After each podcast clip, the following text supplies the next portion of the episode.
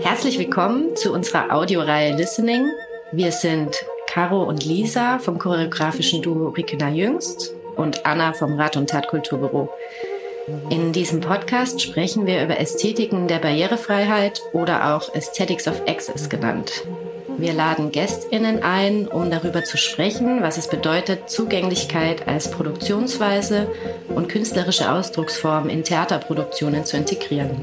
In der heutigen Podcast-Folge geht es im Gespräch mit der Choreografin und Tänzerin Ursina Tossi um ihre künstlerische Praxis und ihren Ansatz von künstlerischer Audiodeskription und ästhetischer Barrierefreiheit.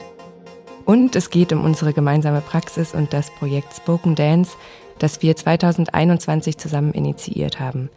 Wir blicken auf gemeinsame Projekte zurück, stellen sie euch vor und erzählen von neuen Vorhaben und Ideen. Hallo in die Runde. Hallo. Hallo. Hallo, Hallo Ursina. Hallo, Hallo Lisa. Hallo Caro und Lisa. Willkommen zu unserem Podcast. Lisa und ich verzichten auf die Vorstellungsrunde, weil wir haben ja schon zwei Folgen aufgenommen und wenn ihr... ihr, die ZuhörerInnen, noch mal wissen wollt, wer wir genau sind, dann könnt ihr gerne nachhören in den ersten zwei Folgen. Ähm, aber Ursina kennen wir bisher nur aus Erzählungen. Ähm, vielleicht stellst du dich einmal ganz kurz vor. Ich bin Ursina Tossi, eine weiße Person mit blond gefärbten, mit grau dazwischen, in alle Richtungen wachsenden Haaren. Ich habe einen Fukuhila im Moment, äh, große grün-blaue Augen. Ein sehr bewegtes Gesicht und weiche Ohren. Ähm, ich bin muskulös und habe große Hände und große Füße und mein Körper liebt dramatische Bewegungen. Ich trage gerade einen grünen Oversized Jogginganzug und ein pinkes T-Shirt und einen kuscheligen Bademantel, so dunkelrot. Und ich sitze in meinem Schlafzimmer, während ich mit euch spreche. Ich bin queer-feministische Künstlerin, ich arbeite mit Tanz und Theater und ich arbeite sehr gerne mit großen, diversen Gruppen. Ich bin auch Dozentin und Audiobeschreiberin, auch für andere Projekte, vermittle Tanz. Ich habe drei Kinder und ja, ich habe viele verschiedene Berufe gemacht in meinem Leben, bevor ich zum Tanz kam. Um, Meine Co-Produzentinnen sind Kampnagel Hamburg und Tanzfaktur Köln, das Ballhaus Ost in Berlin und ja, ich bewege mich so hauptsächlich zwischen Hamburg und N R W. Ja, danke für diese Vorstellung, Ursina. Ähm, ja, ist also erstmal, äh, hier spricht Lisa nur als Orientierung, weil gerade hat ja nur Caro erstmal sich vor, also uns vorgestellt. Und ähm, ja, ich wollte eigentlich Äh, nur ein paar äh, Wörter äh, und Sätze dazu sagen, wie wir uns eigentlich auch gefunden haben. Tatsächlich kennen wir uns ja zu dritt schon seit mehreren und vielen, vielen Jahren. Uns verbinden unterschiedliche Zusammenarbeiten, ähm, wie wir zusammengekommen sind. Mal war ich, äh, also ich kenne dich, ähm, habe vor vielen Jahren äh, das erste Mal in einer Produktion von dir getanzt, Blue Moon. Und da habe ich dich das erste Mal so richtig intensiv und wundervoll kennengelernt.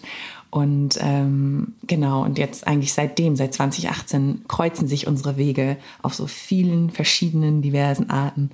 Und äh, ja, deswegen ist es eine große, große Freude, dass du Zeit gefunden hast, heute hier zu reden. Also ist ja jetzt ein Podcast über Audiodeskription. Wir reden heute auch, also das nochmal quasi auch als Erklärung nochmal darüber. Ursina arbeitet auch mit Audiodeskription, mit künstlerischer Audiodeskription. In diesem Podcast geht es ja sehr viel darum, irgendwie Strategien auch vorzustellen oder zu erklären vielleicht auch, was künstlerische Audiodeskription für uns bedeutet.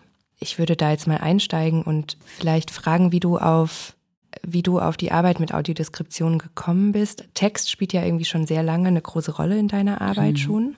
Also vielleicht kannst du darauf auch nochmal eingehen und wir haben irgendwie auch nochmal gesprochen im Vorhinein und es ist irgendwie auch sehr interessant, weil du ja auch nie still warst eigentlich auf der Bühne. Also du hast ja auch immer...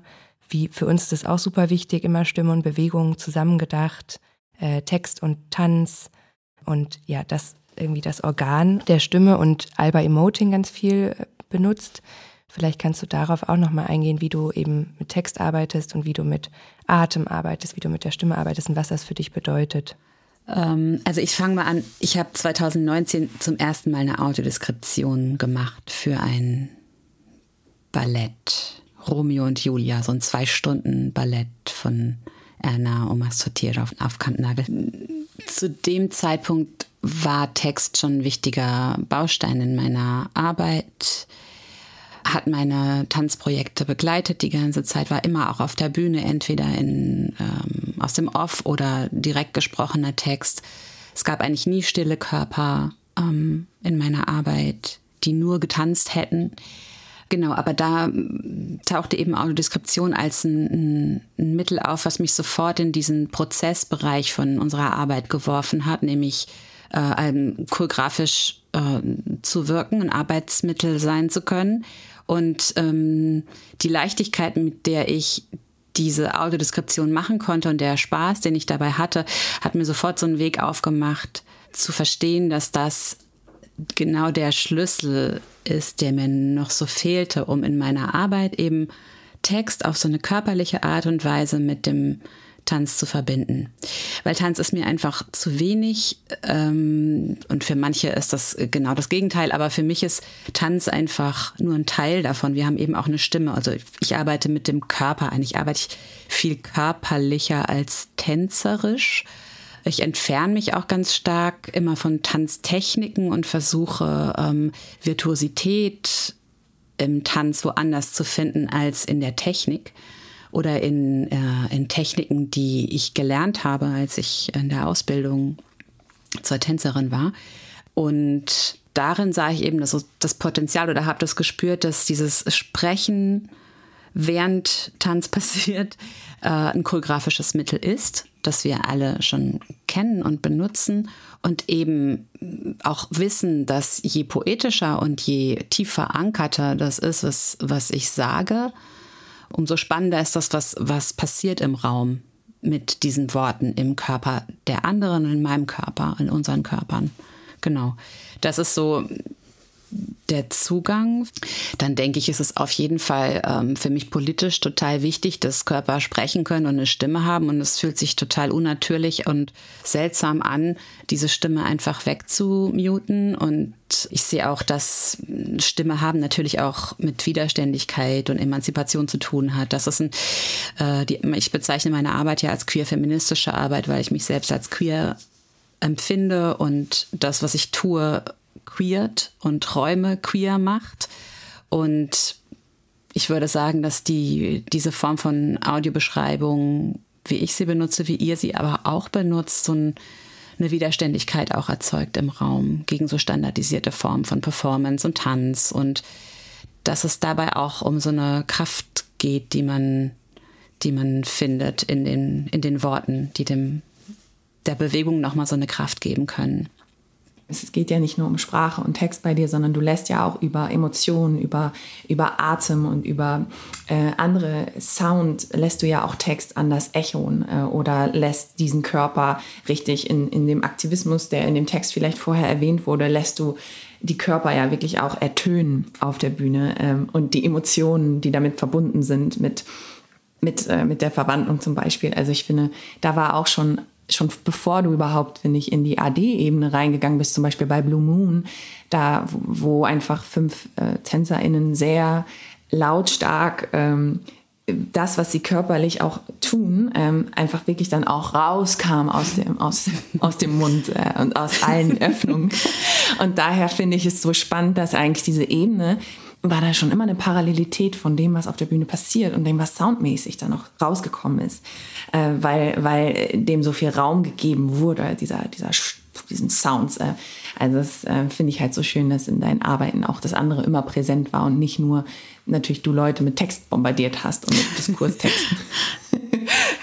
Diese zweite Ebene war auch schon immer ja. da, finde ich. Ähm. Ja, ich glaube, also ich hab, erinnere mich auch an kein Team, das nicht ein Interesse an Diskurs gehabt hätte. Also wir sind ja alle in diesen Diskursen mhm. sehr verankert auch und suchen nach Wegen, die in unsere Stücke, in unseren Stücken auch ähm, auf eine verankerte Art und Weise, jetzt nicht von außen oder so mhm. ähm, greifbar werden zu lassen.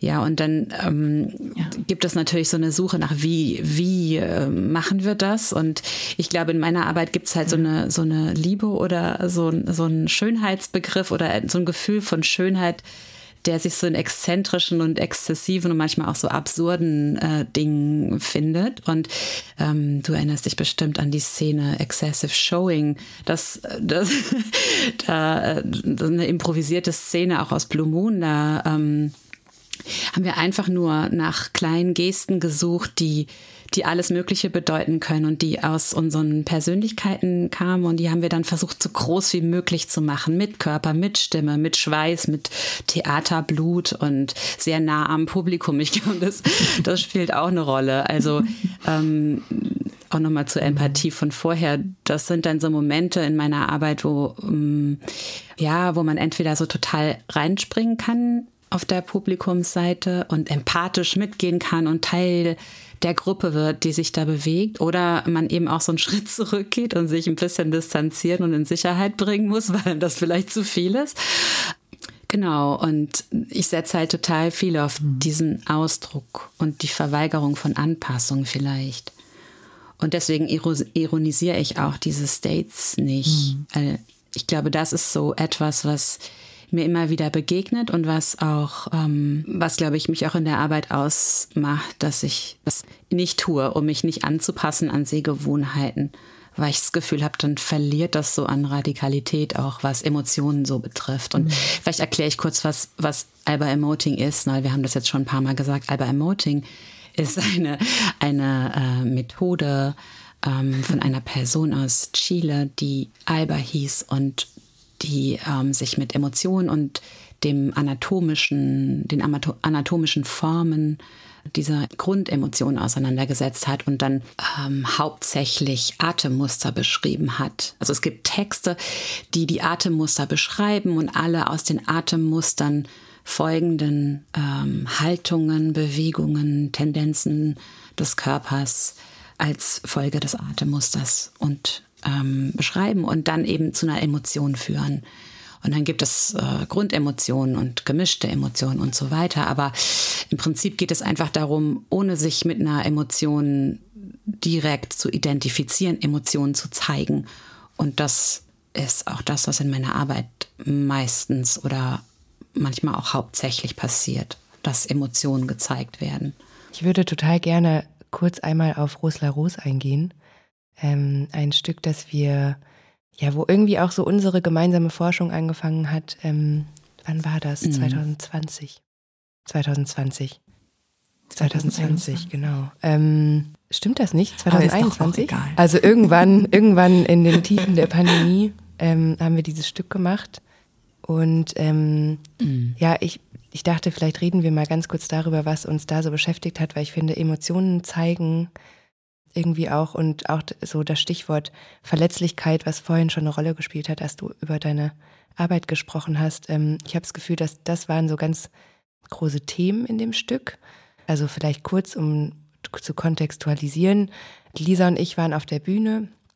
Ähm, Amelia Cavallo und Jan Rottewehl waren auch auf der Bühne. Äh, Amelia online ähm, über Video dazu geschaltet. Und Ursina hatte die Rolle der Audiobeschreiberin, würde ich sagen, oder ja, eine ne hybride Rolle, irgendwie eine Bezugsgröße zu uns. Also Ursina saß am Anfang des Stückes im Publikum mit Mikrofon und hat die Leute begrüßt und hat den Raum beschrieben und ist dann eigentlich im Laufe des Stückes immer mehr vorgerückt und zu uns äh, auf die Bühne gekommen und ist eigentlich diesen Körpern immer äh, näher gekommen. Ich finde es auch mhm. vielleicht ein gutes Beispiel, um nochmal über diesen Empathiebegriff zu sprechen. Und da war das ja irgendwie super spannend, dass wir eigentlich durch diese Stimme und durch die Beschreibungsebene ja eben diese Nähe hergestellt haben zu den Körpern und vielleicht auch zu der Porosität oder vielleicht zu der, auch zu der Verletzlichkeit dieser Körper, ähm, aber auch zu Ursinas eigenen Verletzlichkeit irgendwie in dieser Live-Situation, uns, sich zu uns zu verhalten. Also ich erinnere mich an schöne Momente wie, als Ursina meinte, jetzt fehlen mir die Worte, ich weiß nicht mehr, was ich sagen soll. Also auch so, so ganz ähm, verletzliche, mhm. schüchterne, intime Verliebtheitsmomente vielleicht, die da so passiert sind. Und ja, vielleicht sprechen wir darüber nochmal so, was da für uns irgendwie noch so eine Rolle gespielt hat. Also diese Intimität fand ich so, die, also das ist ein Thema, das mich und Lisa einfach seitdem auch nicht äh, loslässt, wie sozusagen einfach ähm, ja eine Empathie hergestellt werden kann zwischen Publikum mhm. und Bühne, eigentlich über diese Stimme und über die Beschreibungsebene. Ja, das ist eine Erinnerung. Es ist eine Erinnerung, es ist eine Erinnerung an das Stück, mhm. um einfach kurz ähm, einmal darüber zu sprechen. Auf jeden Fall ist das eine sehr wichtige Begegnung gewesen für mich. Also ähm, das war meine erste Rolle als Audiobeschreiberin ähm, auf der Bühne. Also eine, eine Rolle, die sich bewegen kann, die überall hingehen durfte auf der Bühne, manchmal auch nicht. Und es war total interessant und gleichzeitig war ich auch total überwältigt davon, welche, ähm, welche Macht ich natürlich in dem Moment hatte mit dem, was ich sage. Und das hat mich dann manchmal auch, auch total in so eine Verantwortung gebracht. Das fand ich sehr, sehr spannend. Mhm. Und äh, ich habe gemerkt, wie stark die, die Sprache eben diese, diese Diskurse da reinpusht mhm. in, in, die, äh, in den Tanz. Und ich habe sehr gesucht nach offenen Beschreibungen für diese Körperlichkeiten, die ihr angeboten habt. Und ähm, ich erinnere mich an den, an den Alien, der darin auftauchte. Ich weiß nicht mehr genau, wie die Szene hieß, aber es gab ein Alien, eine Alien-Szene. Im Laufe der, der Zeit. Der Alien Touch. War das nicht irgendwie sozusagen der ähm, Alien Touch, die genau. Berührung, die futuristische Berührung, die wir noch nicht ja. kennen, die auch erotisch werden ja. kann? Genau, genau. Und das war so mit einer meiner Lieblingsszenen, weil die so sehr, sehr schön offen war und weil das ähm, Alien ist natürlich auch irgendwie einer meiner Lieblingsthemen. Und aber darin habe ich so eine Ebene gefunden, die ich spannend finde, auch für Audiodeskription. Ich finde, Audiodeskription ist eine Annäherung an an Körper, sowohl die Körper der Menschen, die sich auf der Bühne bewegen, als auch der Menschen, die im, die im Raum zuhören. Und ähm, dieses Näherkommen, finde ich, hat immer etwas mit Erotik zu tun, hat immer etwas damit zu tun, dass ich ähm, versuche, ähm, Details zu finden, an denen ich mich entlang bewege mit meiner Sprache. Ich versuche, die Sprache auch körperlich zu halten und nach neuen Zusammenhängen zu finden, zu suchen, die, die, die einladen, sich mit mir den Körpern zu nähern. Und dadurch entsteht, im, da haben wir auch schon oft drüber gesprochen, so ein Verliebtheitsgefühl. Und das hast du ja erwähnt und ich glaube, darüber wolltest du auch, das wolltest du so ein bisschen anstoßen, vielleicht auch mit deiner Frage. Und dieses Verliebtheitsgefühl, vielleicht ist das auch ein, ein guter Katalysator für, für andere Dinge. Also ja, also eine Möglichkeit. Ne? Also wenn wir über Zukunft von Tanz sprechen oder so, dann, dann stellen wir uns ja vor, dass, dass, dass wir uns dem Tanz auf verschiedenen Ebenen nähern können und nicht nur auf dieser visuellen Ebene, auf der Tanz hauptsächlich im Moment Voll. Stattfindet. Und, und ich finde auch, da findet dann irgendwie so ein Umschreiben von Tanz statt oder so. Oder das hat für mich ganz stark irgendwie in diesem Projekt ähm, eine Rolle gespielt, weil, also vielleicht auch nochmal zu thematisieren, dass ja also quasi in so einer klassischen Audiodeskription, wenn die nachher hinzugefügt wird an einem Stück oder so, es gibt ja da immer dieses Dogma der Objektivität und der Neutralität und das äh, sind ja auch schon, also es sind Dinge, über die wir schon geredet haben, die wir einfach sehr kritisieren in unserer Arbeit, weil das ähm, einfach hochproblematisch ist, von der Neutralität oder Objektivität zu sprechen und wir irgendwie in Rosler Roos haben wir eigentlich eine, so eine Hypersubjektivität gewählt oder so, also so eine Hyperinvolviertheit und ähm, das war mhm. irgendwie richtig schön und da habe ich auch so das Gefühl, passiert ein Umschreiben von Tanz, weil ich so das Gefühl habe, es geht nicht mehr um die Form und nicht mehr um die Technik und nicht mehr darum, was die Körper anatomisch machen und auch einfach, dass es für mich zum Beispiel nie darum ging in Tanz, also es ist ja Also für mich hat es sozusagen immer mit Energien oder Energieaustausch oder dem Anstoßen von Emotionen zu tun gehabt. Und ich finde, das kommt in dieser Arbeit auch so total raus. Also, dass wir als Menschen im Publikum einfach, dass wir affektiert werden, dass wir, wie sagt man, dass wir beeinflusst werden von dem, was auf der Bühne passiert mhm. und dass es einen Einfluss auf uns hat. Das wird so vorgeschlagen in der Arbeit, habe ich so das Gefühl, dass man sich involvieren soll und dass man empathisch ja. sein kann und dass man da nicht drauf gucken muss oder sich das anhört und distanziert davon ist, sondern dass, ja, dass das miteinander irgendwie ver, ver, verschwimmen soll. Ich ähm, habe, glaube ich, noch so zwei Sachen, die mir bei dieser Arbeit einfach ähm, aufgefallen sind, aber auch so, so natürlich wie du als Audiobeschreiberin und als Stimme, du hast auch über Verantwortung gesprochen, ähm, natürlich so dich total durchnavigieren musst, auch wenn wir hatten irgendwie drei FeedbackgeberInnen eingeladen und dann hörst du natürlich drei auch unterschiedliche Wünsche, also ähm, blinde und sehbehinderte ähm, ExpertInnen, die kamen ähm, während den Proben und ich glaube, da deswegen war es aber auch sehr spannend, weil wir haben, habe ich das Gefühl, sehr viele verschiedene Modi der A D ausprobiert. Und du hast irgendwie versucht, wirklich so zu, durchzunavigieren von wann, wo findet der Tanz statt, wie detailliert gehst du jetzt einfach nur mal in die Anatomie, wann gehst du, wann driftest du ab? Und das fand ich sehr, sehr spannend, dass das halt sich auch so daraus ergeben hat, dass natürlich es ganz, ganz viele verschiedene Wahrnehmungen gibt und Wünsche und manchmal kann man darauf eingehen und manchmal halt nicht, aber ich finde deswegen sehr, sehr schön, wie, wie, man, wie wir so versucht haben, einfach auch ähm, die Modi so ähm, in verschiedenen Szenen auch zu ändern. Und du irgendwie da versucht hast, auch immer diese Offenheit zu, yeah. zu wahren dafür ähm, und dich so reingestürzt hast in diese ganz verschiedenen Arten, weil es gibt nicht die eine Art von ähm, künstlerischer oder auch klassischer A D.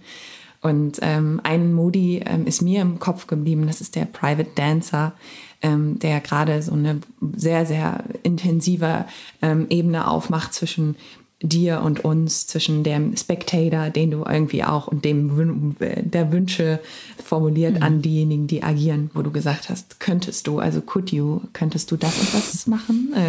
Und dann könntest du das? Also da war eine Forderung drin. Es hat irgendwie aber auch so repräsentiert, wie vielleicht auch andere Leute sich gerade wünschen, wie wir agieren. Aber es ging so von dir aus und ja, das Affirmative darin war sehr stark für mich.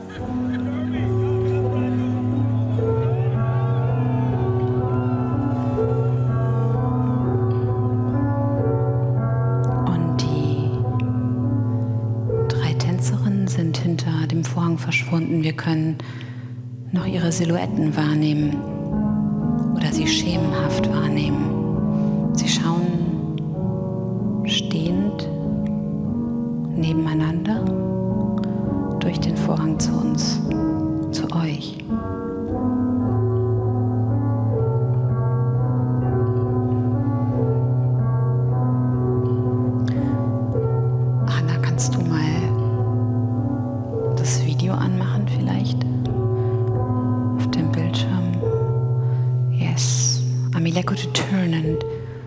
Take off your rope. Yeah, that's a nice way of taking it off. Yeah, shimmy shake would be nice. Thank you.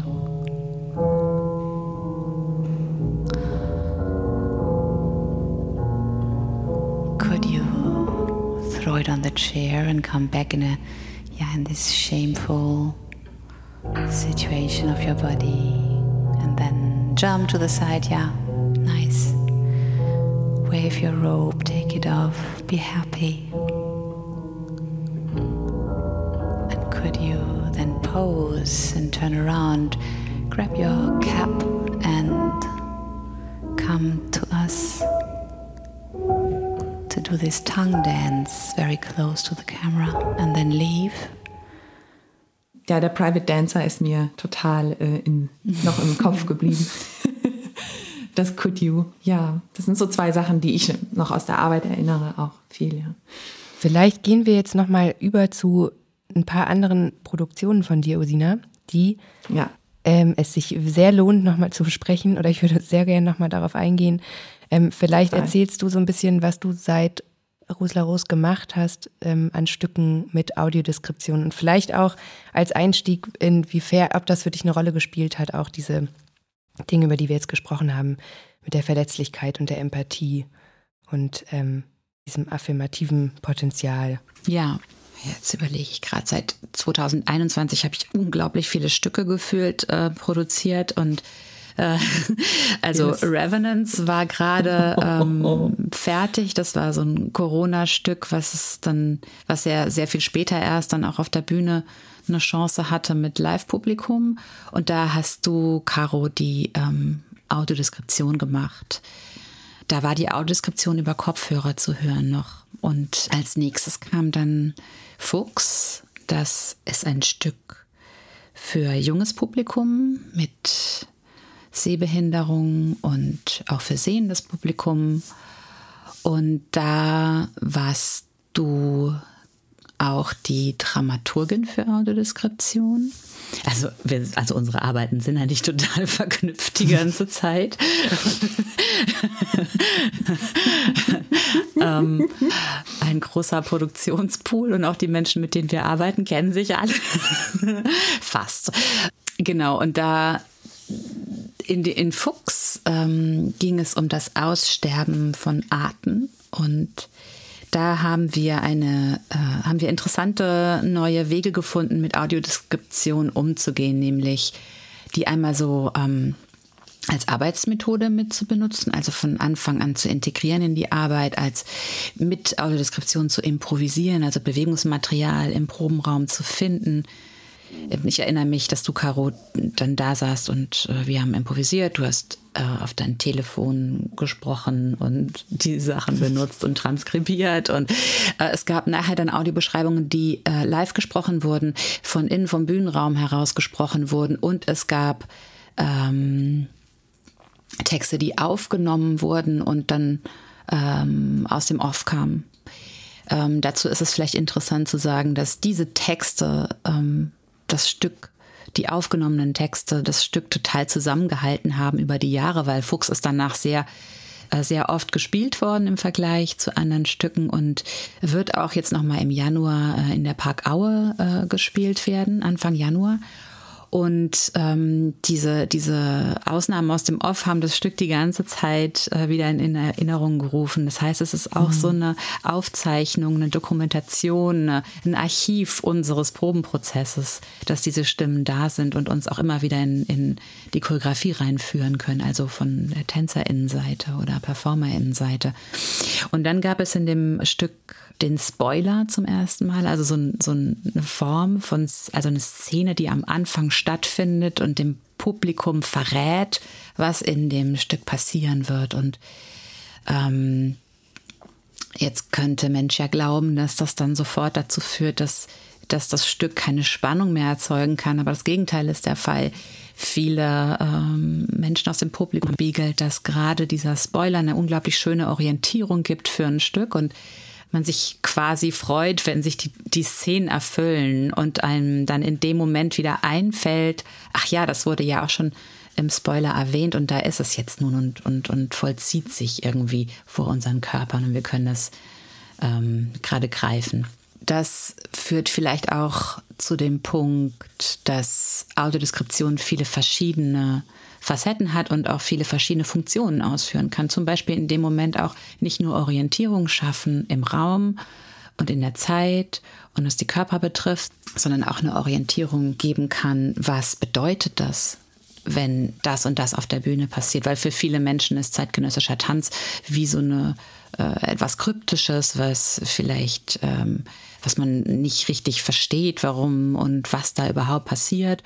Und ich finde, dadurch wird ähm, Audiodeskription auch zu einem Mittel der Vermittlung von Tanz oder kann es sein, ähm, weil mir plötzlich auch erlaubt wird, wenn eine Beschreibung so ist wie, mhm. ich stehe in der Mitte der Bühne und mein Blick richtet sich auf euch und meine Hände ballen sich zu zwei Fäusten, dann kann das einfach sein, dass auch nur das, was ich sage, das auch bedeutet, was ich sage und dadurch entsteht so eine krasse Erleichterung von, ich muss jetzt nicht einen Content erkennen, ich muss jetzt nicht eine totalen, einen totalen Background haben als Zuschauerin oder Zuhörerin, was da jetzt genau passiert, sondern ich kann einfach das so nehmen, wie es ist. Ich finde es unglaublich schön, die Arbeit auch manchmal so zu vereinfachen, weil ich stelle mir vor, das Publikum, also du bist das Publikum, du hast noch nie was zu tun gehabt mit Tanz und dann sagt dir Theater vielleicht auch nicht so viel und dann gehst du zu Tanz, weil du denkst, da wird vielleicht auch weniger gesprochen, ich muss weniger verstehen und dann passieren kryptische Dinge und dann hast du aber auch noch eine Stimme, die, die dich begleitet und dann stelle ich mir vor, du hast so eine Sehnsucht nach so einer absurden Schönheit und möchtest dich in so Körper hineinwerfen und dann kannst du halt einfach mit der Stimme mitgehen und äh, entspannter transformieren, als wenn du versuchst, auf so einer äh, rationalen Ebene, kognitiven Ebene dauernd alles so zuzuordnen und ähm, äh, ja und so Sinn zu schaffen. Also Audiodeskription kann auch einfach für alle einen Raum öffnen, für alle, für die sehbehinderten Menschen, zusammen mit den sehenden Menschen, sich da mittragen zu lassen. Ja, dann würde ich sagen, geben wir mal ein kleines Soundbeispiel von Fuchs. Einfach um das auch nochmal so hier reinzutragen, das, was du gerade so schön ausgeführt hast, nochmal so echoen zu lassen. Und dann hören wir mal rein, würde ich sagen. Dann kommt noch ein Sturm, aber den hören wir nur aus der Ferne. Danach erinnern sich alle an Insekten und das werdet ihr lustig, eklig. Danach kommen alle auf der Bühne und verspeisen sich gegenseitig, ganz wild. Aber ihr werdet das mögen und euch vielleicht später fragen, warum mag ich sowas, was in echt so brutal ist. Und dann kommt etwas sehr Langsames mit einer heiligen Musik. Und die Bewegungen werden euch an Menschengorillas erinnern.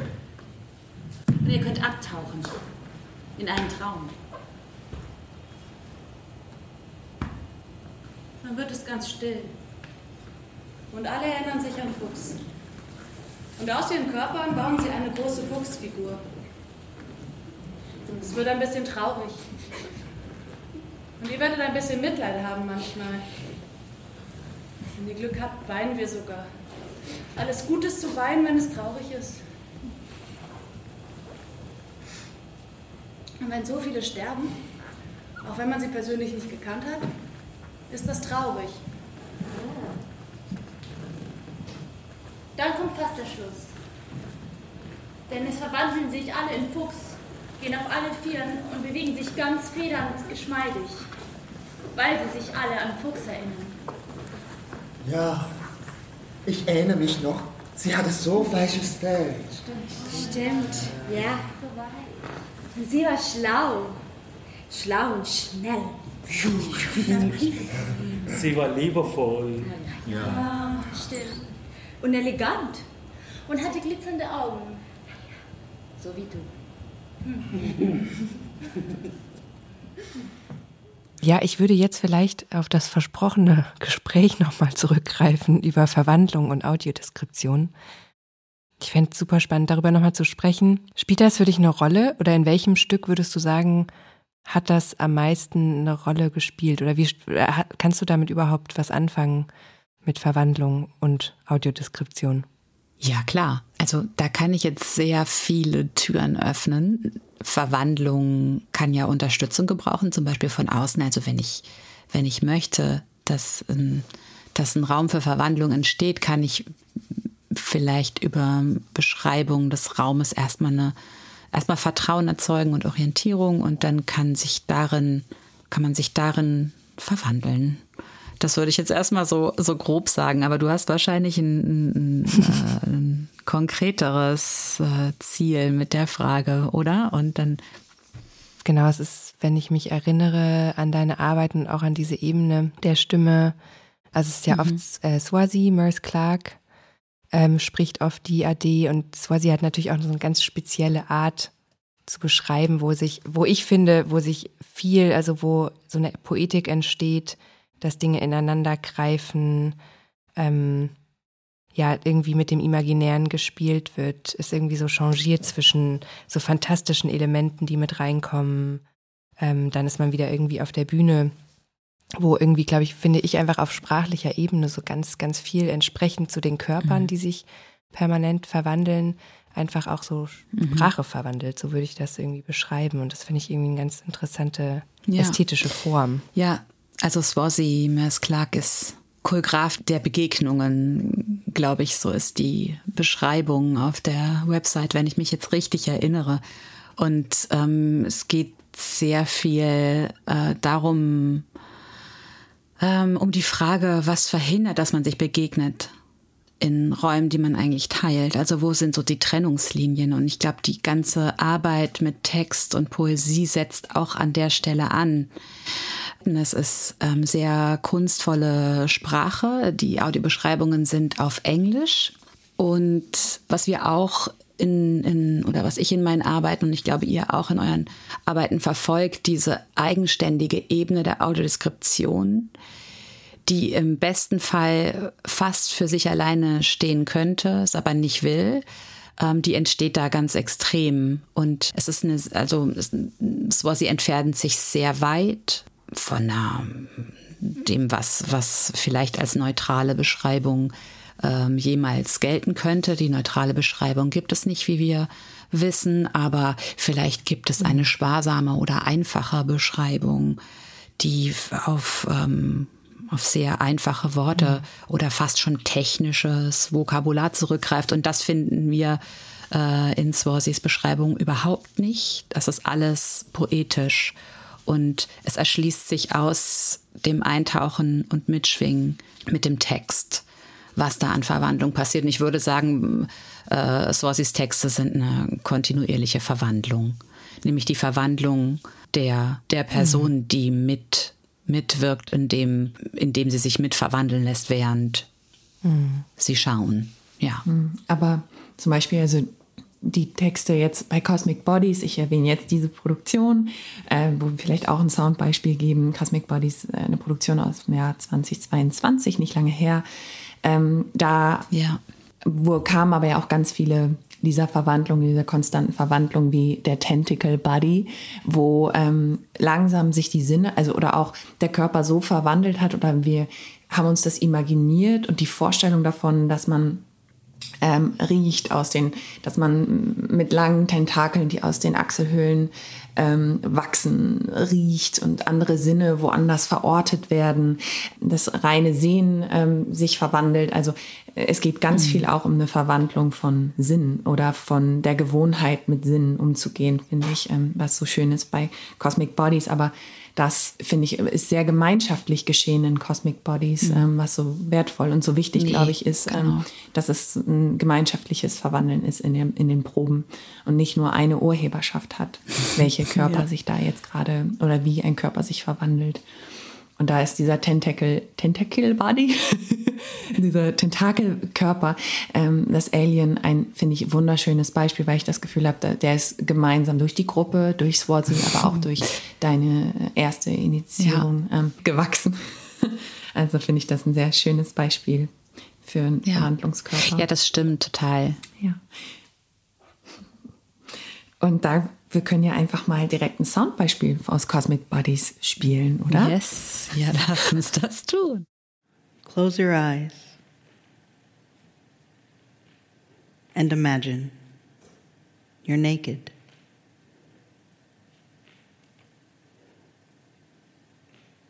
Actually,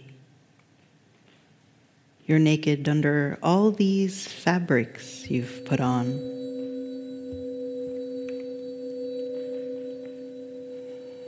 You're naked and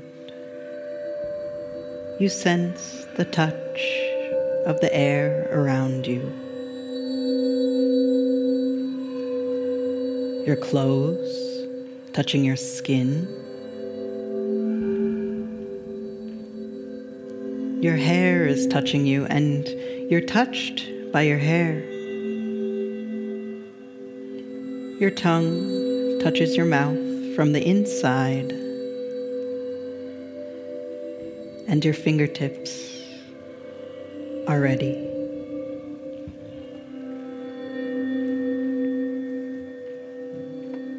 You're floating in space. Gravity is taking your weight, and you transform. You get lighter and lighter.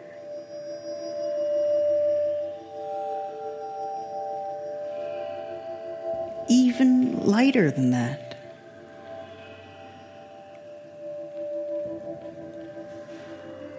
You're being lifted up, lifted up constantly from around you and from the inside.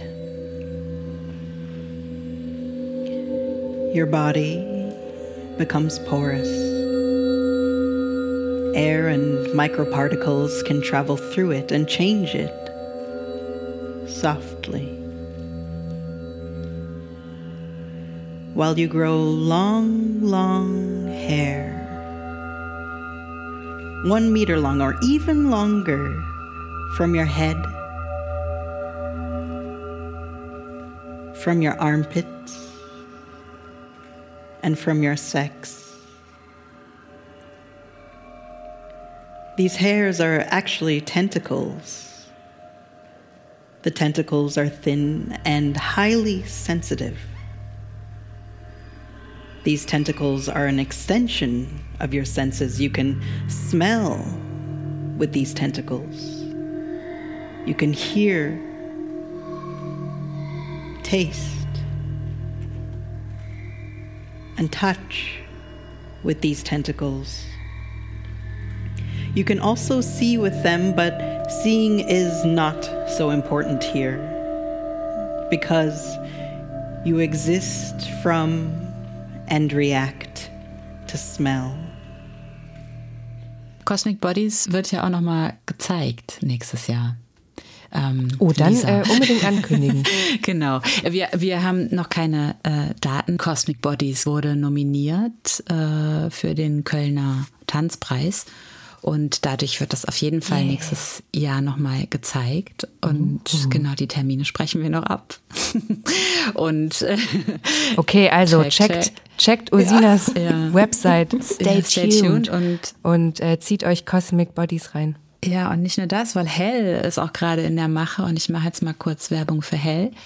Ja. Und Hell ist die Produktion, an der Swazi auch beteiligt ist und viele andere auch, Sophia Neises unter anderem, die ihr bestimmt alle kennt und ähm, genau, und Do- Dodgy eben auch, Dodgy Dogban. Ähm, deutsche Gebärdensprache wird in dem Stück sein. Es wird natürlich eine integrierte Audiodeskription geben von Swazi und die Premiere ist am dreißigsten elften auf Kampnagel und danach fahren wir direkt nach Köln und haben dann am vierzehnten zwölften dort die Premiere. So, das muss jetzt kurz sein. Na klar. Also du hast wirklich wahnsinnig viele Stücke produziert. Man kann gar nicht, wir können gar nicht in der Kürze der Zeit über all deine Stücke sprechen, merke ich. Also man müsste eine Woche lang Podcast-Aufnahmen mit dir machen, um wirklich diesen Stücken gerecht zu werden. Aber ich fände es trotzdem interessant, wenn du vielleicht nochmal so inhaltlich eingehen würdest auf, vielleicht sogar kurz auf beide Stücke. Also es gab ja auch noch Swan Fade, ja. Das haben wir bisher noch nicht genannt und jetzt eben Hell. Und vielleicht kannst du nochmal so ein bisschen darauf eingehen, was dich da beschäftigt und wie du da mit Audiodeskriptionen arbeitest oder gearbeitet hast, aber auch mit der Verbindung zu, zu D G S, also zu Gebärdensprache ja. und wie du Audiodeskription und Gebärdensprache miteinander verzahnst. Mhm. Genau, also Swan Fade, äh, wie der Name schon sagt, das ist ein Projekt, das hat jetzt im Dezember zweiundzwanzig Premiere und das ähm, lässt sich kurz beschreiben als eine queere Aneignung von Schwanensee, von dem Ballett Schwanensee mit einem sehr, sehr anderen Cast, als man sich den vorstellt. Es gab Urban Styles, Hip-Hop, es gab zeitgenössischen Tanz, es gab Pole Dance, es gab integrierte Audiodeskription, es gab deutsche Gebärdensprache und vielleicht wäre es nochmal interessant, einen Podcast zum Thema Chaos und Audiodeskription zu machen, weil das ist genau der Ausgangspunkt, yes. der aber auch ähm, den Verknüpfungspunkt oder die Überlappung zu dem Thema, was ist eigentlich queer an der Audiodeskription oder an diesen Access-Mitteln oder an der Ästhetik von Access, äh, ist genau das Chaos, was dadurch entsteht. Und es ist natürlich, es, im, im ersten Moment könnte man glauben, dass die diese Audio...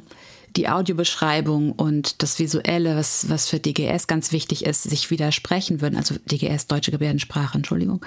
Das ist aber nicht der Fall. Ich glaube, in dem Moment, wo, ja, wo man sich bereit erklärt zu sagen, okay, wir machen jetzt unsere Stücke ähm, more accessible, ähm, entstehen ganz, also gehen ganz viele Türen auf und ganz viele Sehgewohnheiten werden natürlich über den Haufen geworfen. Aber es entstehen auch ganz viele neue, interessante Ebenen dadurch. Und es ist auch gar nicht mehr so, dass ich dann als Choreografin so die sozusagen diese Verknüpfungen herstelle, sondern die passieren dadurch, dass die Menschen äh, versuchen, zusammen zu proben. Und äh, es ist ein einziges Übersetzungschaos, äh, das da entsteht. Das haben wir in Hell jetzt übrigens auch wieder. Aber bei Swan Fade war das, habe ich das zum ersten Mal so krass erlebt. Und äh, man kann sich das so vorstellen, dass da dann zehn Leute versuchen, miteinander irgendwie zu kommunizieren. Und ähm, Und dann gibt es ganz viel Bewegung, ganz viel Worte. Und dann könnte man ja glauben, dass die, die unterschiedlichen Tanzstile da schnell einen gemeinsamen Boden finden, um sich zu treffen. Ist aber nicht der Fall. Man muss die ganze Zeit übersetzen. Und wir haben dann auch rausgefunden, wir sprechen eigentlich auch ein fürchterliches Englisch, was so Native Speaker so überhaupt manchmal gar nicht verstehen. Also es ist so ein Tanz, ein Tanzenglisch, was da in dem Raum sich befindet, in, mit dem wir versuchen zu arbeiten und uns zu verstehen. Und da sind natürlich Missverständnisse auch ähm, vorprogrammiert und die passieren auch. Und über diese Missverständnisse entstehen manchmal interessante Szenen, manchmal aber auch ähm, einfach nur Chaos. Und ich glaube, es braucht eine unglaubliche Bereitschaft, mit diesem Chaos zu arbeiten. Es können aber äh, total viel, und das ist, glaube ich, so das, was vielleicht auch für KünstlerInnen, Kolleginnen interessant ist, können total viel neue Dinge die ganze Zeit passieren, die die wir vorher so noch nicht erlebt haben im Probenraum. Und wenn wir ein paar Arbeiten schon gemacht haben, suchen wir ja auch eigentlich, oder oder ich zumindest, weiß nicht, ähm, suche nach nach neuen Dingen, die mich interessieren an diesem Tanzmachen, Kunstmachen. Und und das passiert automatisch, weil es so viele ähm, Übersetzungen gleichzeitig im Raum stattfinden. Ich hoffe, ich bin jetzt noch bei der Frage geblieben. Es hat mich gerade so weggetragen. Aber das ist was, was mich aktuell auch total beschäftigt, dabei noch einen klaren Kopf zu bewahren und immer wieder auch so zurückzufinden zu, ja, zu Wünschen und Desires, die man so hat für die Arbeit und trotzdem diesem Chaos zu begegnen jeden Tag. Das finde ich so eine ganz krasse und sehr intensive Auseinandersetzung oder Herausforderung. Ich finde es irgendwie sehr interessant, ähm, weil irgendwie reden wir eigentlich dann auch schon über Ästhetiken der Barrierefreiheit oder Aesthetics of mhm. Access, weil, also interessant, was du sagst, weil ich meine, die Fra- also die Frage, die ich dir stellen wollte, war auch, wie hast du das Gefühl, entstehen bei dir Ästhetiken der Barrierefreiheit, also jetzt bei dir in deinem, in deiner Arbeit, die natürlich mit ganz vielen anderen mhm. Leuten entsteht, aber eigentlich, genau, es ist, also es ist ein Teil der Antwort für mich, dass mhm. diese Ästhetiken aus ähm, einer Verhandlung irgendwie entstehen. Und aus ja. einem Sprechen miteinander und einem Proben miteinander und ja eigentlich total aus der Kollektivität und dem Aufeinanderprallen verschiedener ähm, Zeichensysteme, verschiedener Bedürfnisse, verschiedener Zeitlichkeiten, also all diesen Aspekten. Würdest du dem zustimmen oder ist das eine Interpretation?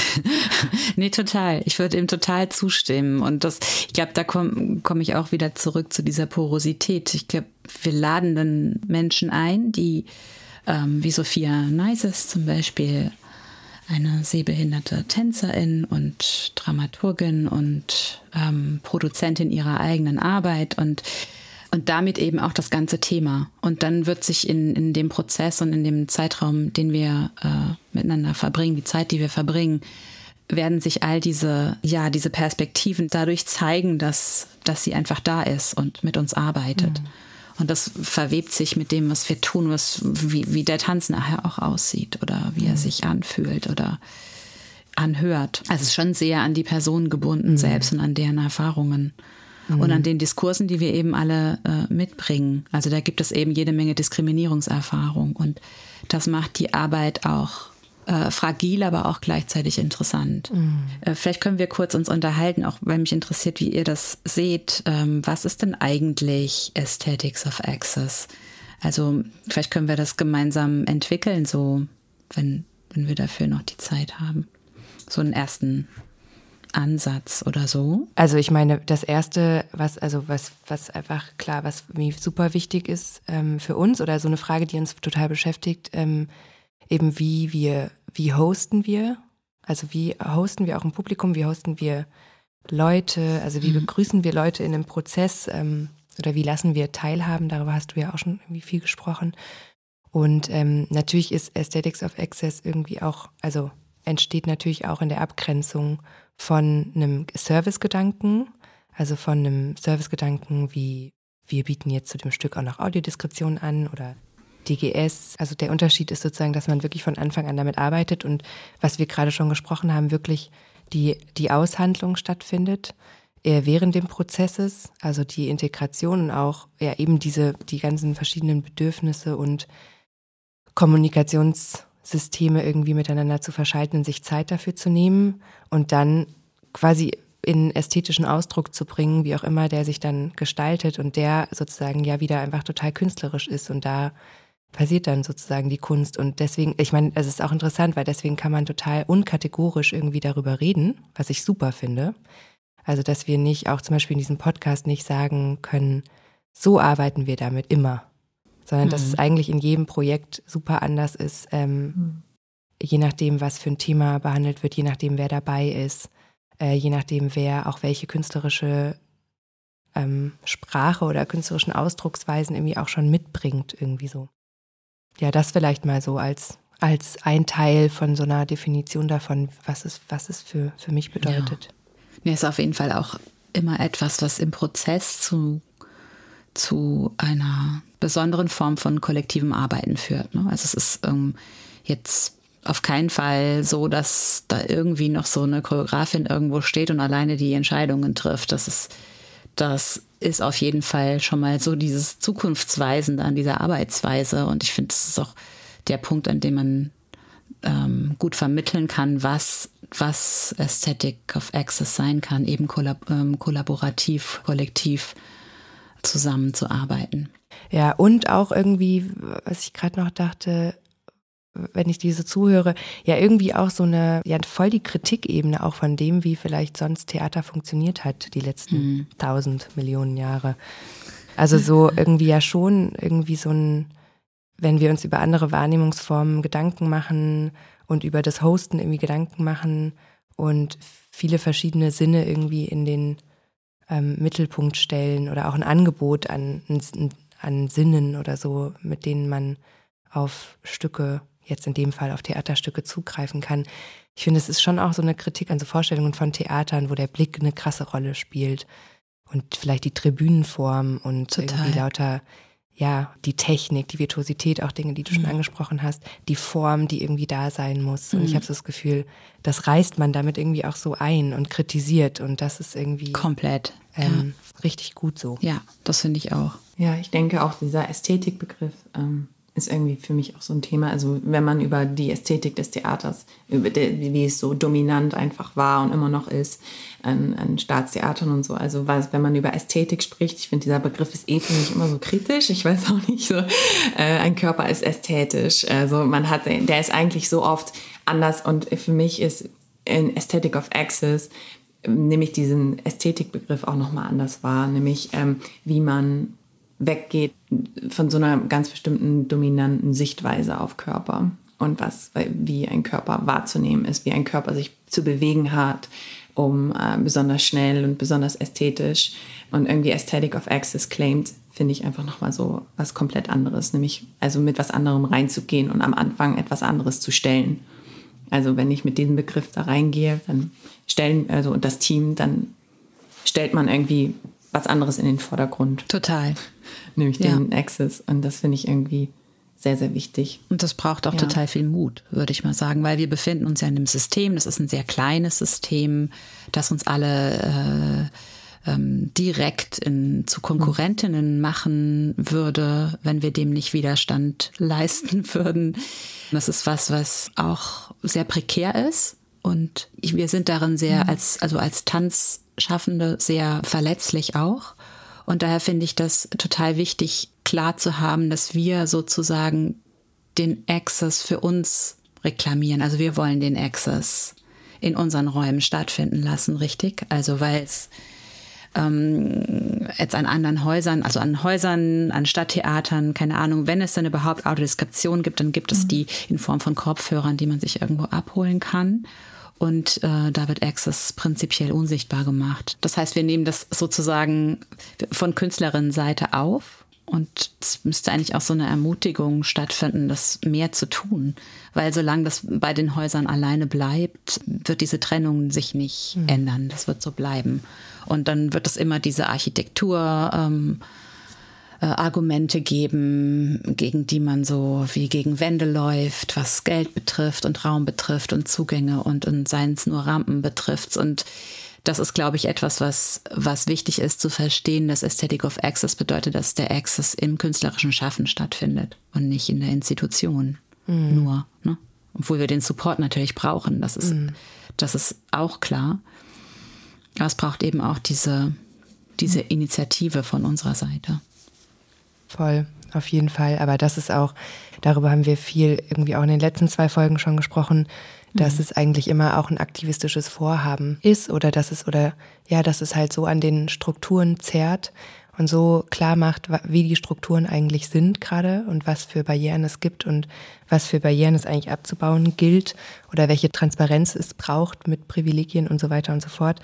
Also genau, und das, also das ist ja auch was, was uns immer wieder so beschäftigt, dass es eigentlich ja so Strukturarbeit halt auch einfach ist.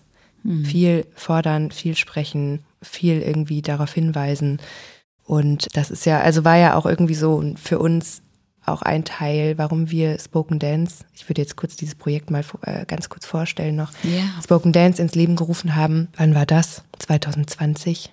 Mhm. Ach, ich weiß das nicht mehr. Sagen wir einfach zwanzig zwanzig. Genau, wo eigentlich die Idee war, ja so eine, diese künstlerische Forschung zu oder Forschung zu künstlerischer Audiodeskription eben so zu archivieren und auf einer Website auch festzuhalten, aber auch ja irgendwie ein Netzwerk zu bilden aus, aus verschiedenen Leuten und anderen KollegInnen und KünstlerInnen. Ein Netzwerk zu bilden von Leuten, die sich damit beschäftigen und das vorantreiben und ja, um das so zu, gemeinsam zu vermitteln. Und das ist ja, also gerade ist es ja auch, ist für uns wieder voll das Anliegen oder ist nie weggegangen. Und ähm, deswegen wollen wir ja eigentlich dieses Projekt auch wieder so aufblühen lassen. Das ist unser Plan. Also das vielleicht als kurzen Spoiler, dass da ja. vielleicht was passieren wird. Ähm, und genau, diese die Website, die es schon gibt, dass wir die nochmal umbauen und ja überlegen irgendwie, wie, wie wir eine Abbildung oder eine Sichtbarkeit dafür bekommen und unsere Kräfte irgendwie vereinen können darin. Unbedingt. Okay, also wir sind jetzt schon leider fast am Ende unserer Folge angekommen. Ich würde aber trotzdem gerne Ursina nochmal Ähm, fragen, ob du Lust hättest, vielleicht zwei Leute noch zu promoten oder drei oder eine Person, äh, Leute in deinem Netzwerk, KollegInnen, Leute, die du inspirierend findest, die auf irgendeine Art und Weise mit Aesthetics of Access oder künstlerischer Audiodeskription arbeiten. Promote diese Personen gerne, dass unsere ZuhörerInnen die noch weiter auschecken können und sich das Netzwerk immer weiter Okay, ja cool. Da habe ich schon drauf gewartet und ich würde natürlich gerne nochmal Swazi Mers-Clark äh, promoten. Äh, Choreograf der Begegnungen, habe ich schon gesagt. Es gibt eine Webseite, auf der Swazi sich kurz vorstellt und was ich davon vielleicht kurz vorlesen möchte, ist, was ist es, das verhindert, dass wir uns so begegnen können, wie wir sind. Das ist ein Satz, der mich total mit Swazis Arbeit verbindet. Und ähm, als zweite Person würde ich gerne Cliff vorstellen. Das ist ein Kurzname oder ein Spitzname oder ein Name, den Cliff benutzt, als ja, seitdem ich ihn kenne. Und Cliff heißt aber auch noch Juan Tin Yong. Und ist ein a human being born in and raised in Hong Kong. Und ich mag diese Beschreibung von human being total gerne. Cliff ist ein, ein Allround-Talent, das tanzt und singt und schauspielert und schreibt und einfach auf der Bühne ist und wunderbare Arbeit macht. Und äh, Cliff wird auch in der Produktion Hell sein und ist in vielen Produktionen mit dabei, die ich mache. Ja, und jetzt könnte das so weitergehen mit dem, ich würde vielleicht noch Naomi Sanfo ähm, promoten wollen. Naomi kommt von der Tanzpädagogik, ist, äh, hat viel mit Hip-Hop gearbeitet, macht jetzt eigene Projekte seit eineinhalb Jahren, glaube ich. Und ähm, ich habe sie kennengelernt über ähm, als Expertin für die Beratung von Audiodeskription in meiner eigenen Arbeit und äh, seitdem arbeiten wir eigentlich fest zusammen und Naomi Sanfo rät nicht nur, sondern tanzt jetzt eben auch sehr viel im Moment und macht eigene Produktionen, ja, eigene Tanzproduktionen. Vielen Dank, das Ursina. Gerne. Vielen Dank für, für das Promoten all dieser tollen Human Beings. Yes. Ähm, vielen Dank für dieses Gespräch heute. Wir freuen uns auf jeden Fall auf viele weitere Gespräche, auf viele weitere Workshops in der nächsten Zeit und Veranstaltungen mhm. und auch Dinge, die Ursina, Lisa und ich so vorhaben in den nächsten Jahrzehnten. Jahrzehnten, genau. Und auf, diese, auf diesem Planeten. Auf diesem Planeten wahrscheinlich. Ja. Genau. Vielleicht auch auf dem anderen. Also wenn ihr ähm, immer up to date sein wollt, könnt ihr gerne ähm, unsere Website auschecken, Rykena/Jüngst mit u e punkt com oder auch Ursinas Website, die Ursina jetzt kurz nennen muss, weil die weiß ich nicht auswendig. Ursina Tossi punkt com Ursina Tossi punkt com Ähm, bald wird es auch zu dem Forschungsprojekt Spoken Dance eine Website geben und ja. wir werden in den nächsten Podcast-Folgen weitere KünstlerInnen, AktivistInnen und ForscherInnen einladen, um all diesen Fragen nach Audiodeskription, Aesthetics of Access und so weiter auf den Grund zu gehen.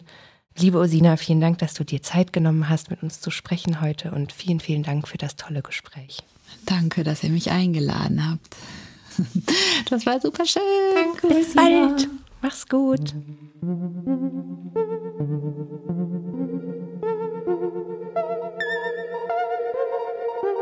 Das Projekt Listening ist Teil der dreijährigen Förderung des choreografischen Duo Rykena/Jüngst mit freundlicher Unterstützung durch das Kulturreferat der Landeshauptstadt München und den Fonds Darstellende Künste. Künstlerische Leitung Listening Lisa Rykena, Caroline Jüngst und Anna Donderer. Technisches Team Niki Fränkin und Florian C. Soundeinspielung von Rafaela Andrade Cordova. Produktionsleitung Pam Goronzi von Stück Liesl Hamburg, Kooperationspartnerin und Unterstützerin Hoch X Theater und Live Art München e V